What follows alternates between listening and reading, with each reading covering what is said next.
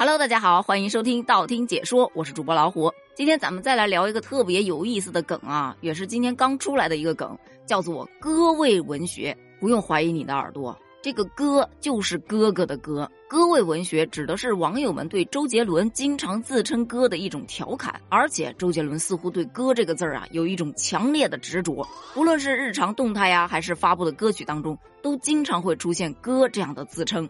而这个歌味文学突然兴起，是因为周杰伦最近不是发新专辑嘛？先导曲就叫《最伟大的作品》，而这个最伟大的作品开头的第一个字儿就是“歌”。歌穿着复古的西装，拿着手杖，弹着魔法乐章。就连这首歌的作词者之一的黄俊郎都表示啊，让我们先把这第一个字忘了吧，因为这个字儿太前卫、太当代了，凡人驾驭不起啊。再结合着周杰伦在二零一八年发表的那首。不爱我就拉倒。当中也是有一句歌词：“哥练的胸肌，如果你还想靠，把这个哥换成我，我练的胸肌，如果你还想靠。”诶，似乎又感觉少了点什么东西呢。于是大家都开始忙活起来了，开始把周杰伦以前的歌啊当中的那些我都换成歌。突然发现，嗯，这首歌变成了另外一种味道。比方说，歌用漂亮的押韵形容被掠夺一空的爱情。哥一路向北，离开有你的季节，断了的弦再怎么连，歌的感觉你已听不见。歌想歌是太过依赖，在挂电话的刚才，坚持学单纯的小孩，静静看守这份爱，知道不能太依赖，怕你会把歌宠坏。你的香味一直徘徊，歌舍不得离开，歌会发着呆，然后忘记你，接着紧紧闭上眼。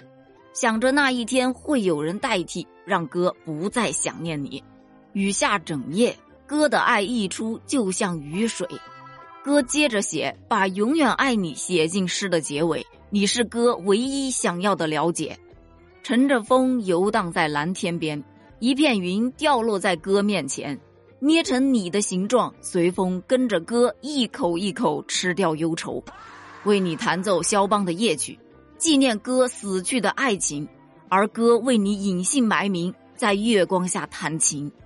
哥送你离开千里之外，你无声黑白，沉默年代或许不该太遥远的相爱。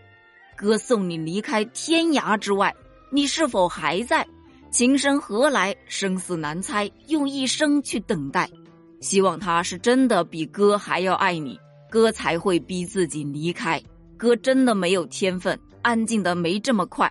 哥会学着放弃你，是因为哥太爱你。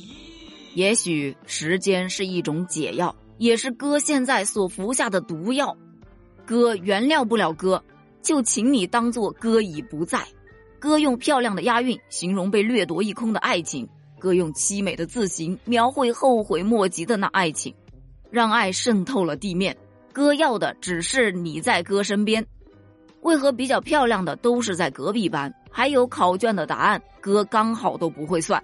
哥害怕你心碎，没人帮你擦眼泪。别离开身边，拥有你，哥的世界才能完美。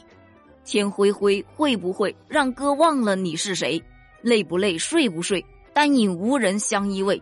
夜越黑，梦违背，有谁肯安慰？哥的世界将被摧毁，也许颓废也是另一种美。哥顶着大太阳，只想为你撑伞。哥想就这样牵着你的手不放开。爱能不能够简简单单，没有伤害？